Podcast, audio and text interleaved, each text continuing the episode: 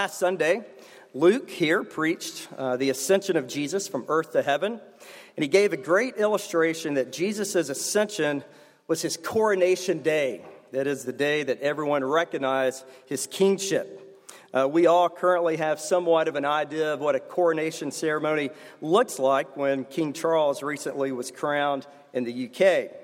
The fact is, Charles became the king the moment his mother Elizabeth died but it was months later until he received his final coronation. In my study of Acts 2 on this Pentecost Sunday, as we look at this great passage when the Holy Spirit came to dwell upon and with believers, I came across another story from the UK about a coronation. Sinclair Ferguson, a, great Scottish preacher and seminary professor, tells the story of his childhood growing up in Scotland when he was four years old when Queen Elizabeth's father died, and she became queen in 1953. However, what Ferguson remembers about that coronation was not so much about her becoming queen, but rather it was the reality that all the citizens of the kingdom exchanged gifts with each other. As a child, he was given a silver cup filled with candy that he could remember for the rest of his life. This is because your king has come.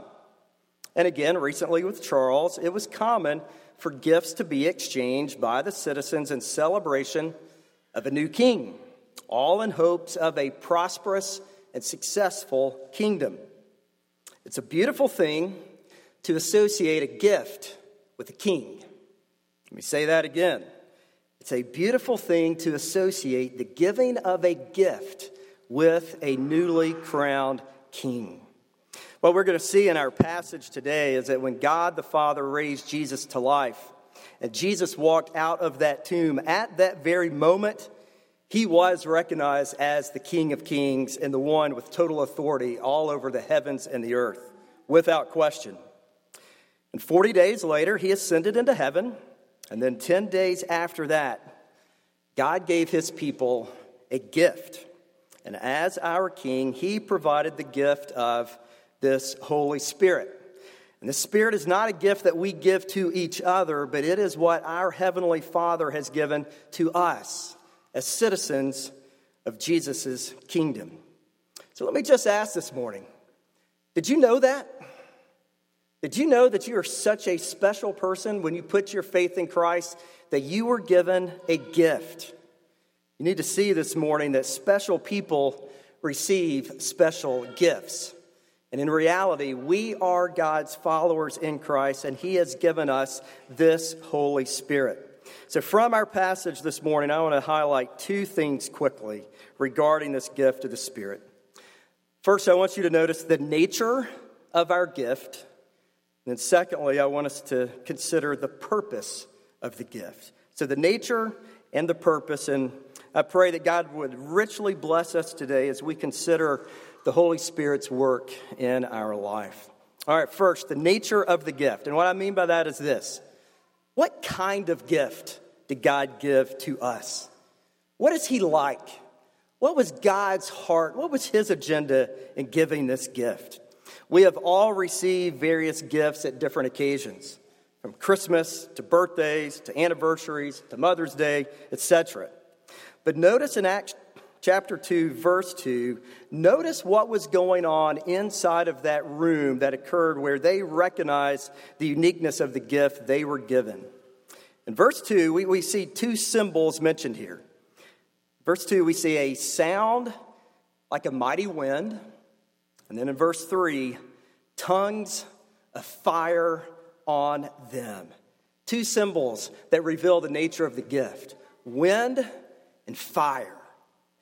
If we want to understand what kind of gift God has given to us, we have to wrap our mind around the idea of what the Bible has to say regarding wind and fire, because it's hugely significant. First, consider wind. What does the blowing of the wind signify in Scripture? And what we see when we do a study of all the Bible is that it's often a parallel of the movement of God's Spirit. This term wind is often translated as breathe. In Genesis chapters 1 and 2, when God created mankind, it says that he breathed life into Adam. That is, life is the result of the blowing of the Spirit. In John chapter 3, Jesus' encounter with Nicodemus, the Spirit of God is compared to the wind blowing wherever it will, and wherever the wind blows, new life is formed.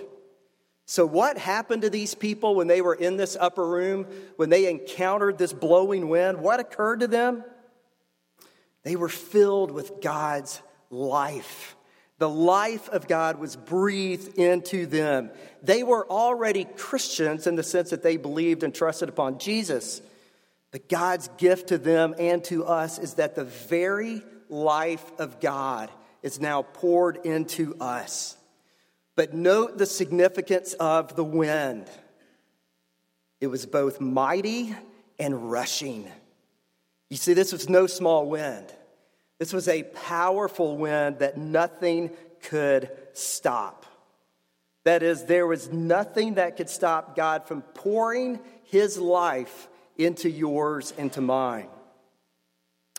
You know, we don't have to struggle around here over the last few months to recognize the result of a powerful windstorm. If you have been around central Kentucky the last few months, you have an idea of what takes place when wind blows your trees down, Casey. Uh, providentially, uh, last year for Christmas, as a gift, I wanted a new chainsaw. Uh, that's what I wanted. I wanted to cut my own firewood. I now drive this little pickup truck, and I just thought it would be fun if I had a chainsaw.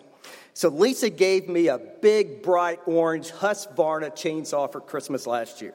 So I had a chainsaw, I had a truck. And I remember thinking on Christmas Day, I just need to find some trees that'll fall. Well, it didn't take long until half the people in this church and the church parking lot had trees down. I have plenty of firewood now. That's not the point.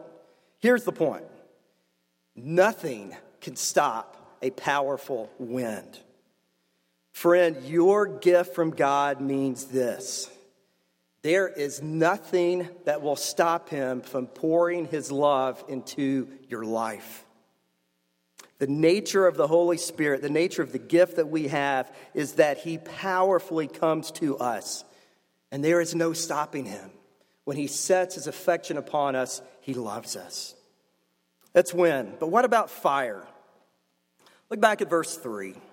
What on earth does tongues of fire on them mean? This is a strange passage. What did their eyes see at that moment in the room? Notice Luke, the writer of Acts here, described the scene not literally, he said rather, it appeared as fire. Thus, when the Spirit came and appeared, it was so powerful. He was so powerful that fire was what they sensed the Spirit was most compared. And this fire was connected to a tongue, meaning it was related in some capacity to speech. There's a component of this gift that brings to mind the picture of God breathing fire. Again, a picture of power. But what does fire signify throughout the Bible? It may not be what you imagine, but rather we see that fire and speech often are connected in Scripture. You can look in Genesis, uh, Genesis 15 and see where God's covenantal love is revealed in a quote, smoking fire pot.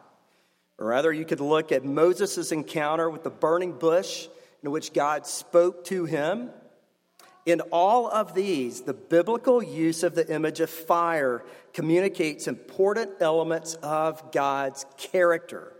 Think about this fire brings light into darkness. Isn't that what Jesus does? Fire brings warmth into coldness. Isn't that what we need?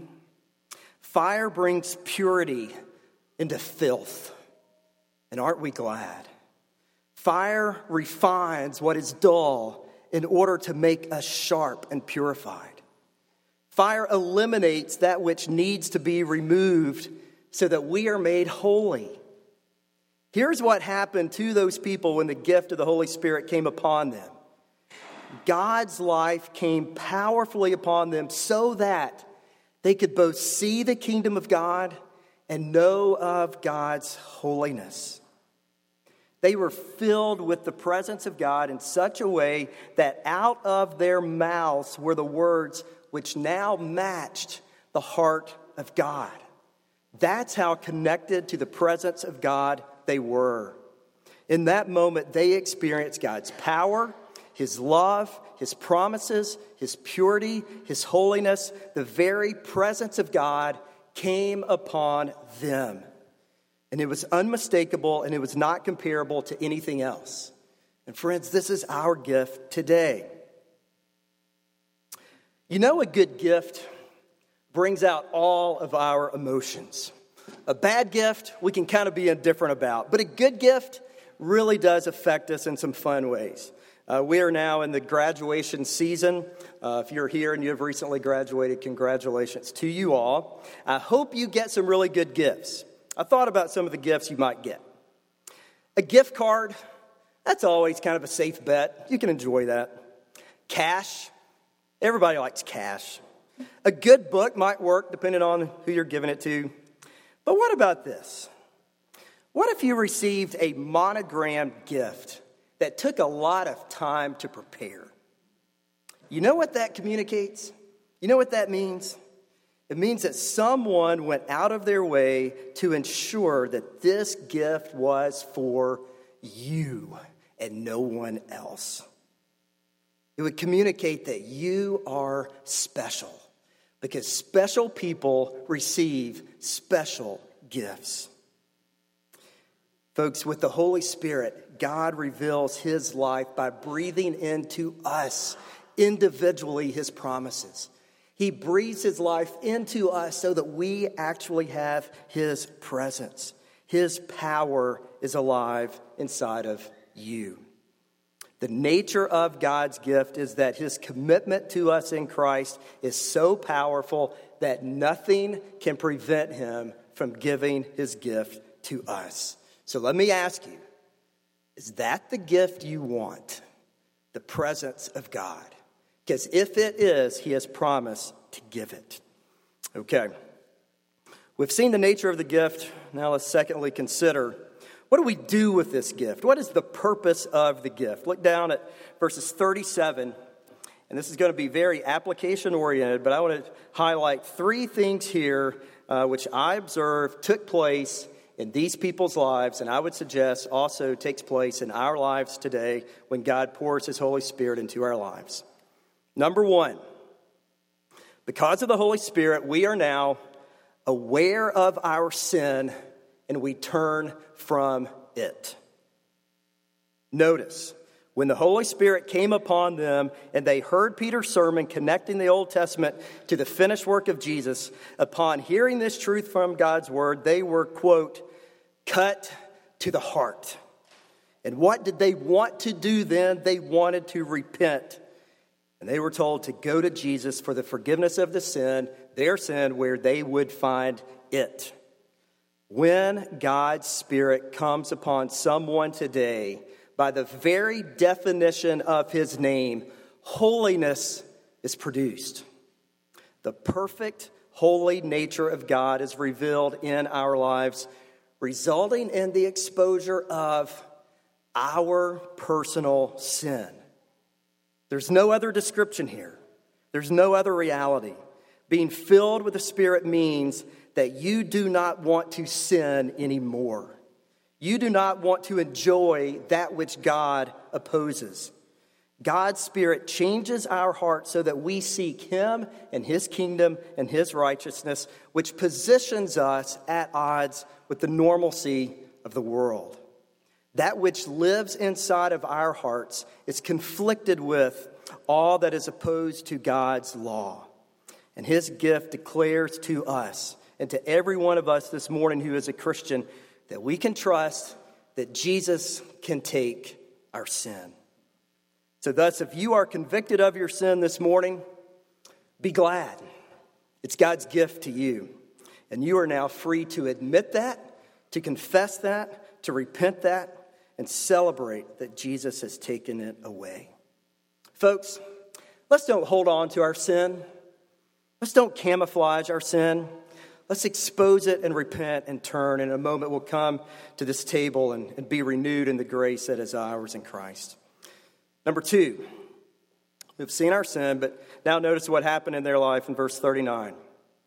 When the Holy Spirit comes, we are now aware of his promise and we are comforted. I love this picture. Notice this promise that your sins are forgiven. You now have the Spirit, and this gift extends to your children, even to those who are far off. Those who trust in Christ will receive this promise, and it is a gift. But don't miss this point. Who is the giver of the gift? You see, this morning, it is God who wants you to have the gift. This is His idea. This is His initiative. This is His desire. He wants you to have His presence. You see, He is not hiding. The comfort that we are to receive is that He makes a promise, and our hope is in Him to fulfill the promise. You see, your comfort this morning comes in the reality that His love is so strong, His ability is so strong, He will keep His promise to you. Be relieved this morning that your sin does not stop the power of His promise. His voice to communicate His breath into your life cuts through anything, just like a tree in a windstorm. It's His promise to you. It is not His suggestion, it's not His consideration, it's rather that we are people of a promise. So, how does this comfort affect your soul today? It means this God made you a promise, and it is not to be earned. It is not a diploma that you had to work for. This is not a merit based system. It's rather God gives you a promise, and He will keep it. He wants you to have His presence out of His mere kindness and grace. So, therefore, you can be confident that He will give it. Uh, we have seen the sin, we've seen the promise, but number three, when the Holy Spirit comes upon us, we are aware of Jesus and we talk about him. This is amazing. I'm sorry, but this is why I read this whole long passage. Acts 2 is about the Holy Spirit coming down and filling the lives of God's people. That's what it's about. It's about the third person of the Trinity, the fulfillment of Old Testament prophecy, and even Jesus' words to send a comforter. All of that is, of course, true. But did you notice who is talked about when someone is filled with the Spirit? We have one example here it's Peter. And he stands up filled with God's Spirit. And who does he speak of? He tells everyone who will listen about the person and the kingship of Jesus. Do not miss this theologically. The Spirit doesn't talk about the Spirit, the Spirit talks about Jesus. The Holy Spirit always points people to the King. Peter mentioned King David in his sermon. All of his Jewish audience would have understood about Israel's great king. But what does the Spirit lead Peter to say about David? He says he's dead. But what does he say about Jesus? He says he's alive.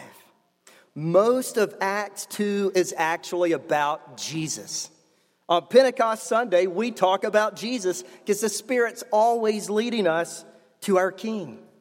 See this morning, the gift that He has given to us includes that you now have the incredible honor to be the spokesperson of our King, of our High King. This is our honor. In your home, with your children, with your family, at your work, in your small groups, in your clubs, in your hobbies. We talk about the reality that Jesus is owner of everything, that we belong to Him, that we are His mouthpiece. Our gift causes our mouths to speak about Jesus. Not a religion, but a person. We speak about His body, the church. We speak about His word, the Bible. We speak about his authority. We speak about his grace to sinners. We speak about his ongoing love for us. We speak about the fact that he is praying for us now. We speak about his life. We speak about his death, his mercy, his willingness to save. And we could go on and on and on. We talk about him. So, do you want to experience the power of God's Spirit inside of you? Then enjoy speaking of our King and all that we know of him. Our tongues are part of this story. His gift enables us to give an account of him and his perfection. Bill Bright was an American businessman in the mid 20th century. He grew up on a farm in Oklahoma, and his business interests took him to California in the 1940s. When he was in California, he opened a candy business and other enterprises in which he was trying to make a living. Bright was deeply influenced, though, at the ministry of a church called Hollywood Presbyterian in Los Angeles. It was here that he developed a vision for sharing his faith in Christ with college students on the campus at UCLA. It was 1951, and he began the ministry of what turned into later to be called Campus Crusade for Christ, or now simply called Cru. As he talked to students about Jesus, he realized it was actually the work of the Spirit that would communicate the message of the gospel. It was actually the work of the Spirit who could open the eyes of those who could not see to actually believe. And Dr. Bright said that his ministry turned into embracing the filling of the Spirit so that Jesus could be proclaimed accurately. He said that being filled with the Spirit was simply a combination of a few things. It was one, a desire. And number two, it was a surrender. Jesus, take my life. And number three, it was an ongoing lifestyle of confessing sin, a desire for God, a surrender to God, and a confession of sin all the ingredients of someone who is filled with the Spirit of God. TCPC, may we be a church filled with God's Spirit and His gift to us so that when we do, we will hate our sin. We will live in confidence of His promises, and we will speak of the greatness of the one who died for us. Amen? Now, Let's come and feast with him who suffered so that we could have this promise, this Spirit. Let me pray, and I will transition us into the Lord's Prayer. Father, we do thank you that your promises are real, your love for us is true, and oh God, your Holy Spirit is with us, and because of that, we celebrate you, oh Jesus, our Savior our great high priest, the one who is praying for us now. Oh God, as we turn to this table, would you remind our hearts of these great promises? And now we pray, Father, as, as your Son taught us to pray, and we, we ask that we would pray being filled with your Spirit. Our Father, who art in heaven, hallowed be thy name. Thy kingdom come, thy will be done on earth as it is in heaven. Give us this day our daily bread, and forgive us our debts as we forgive our debtors. Lead us not into temptation, but deliver us from evil. For thine is the kingdom, and the power, and the glory forever.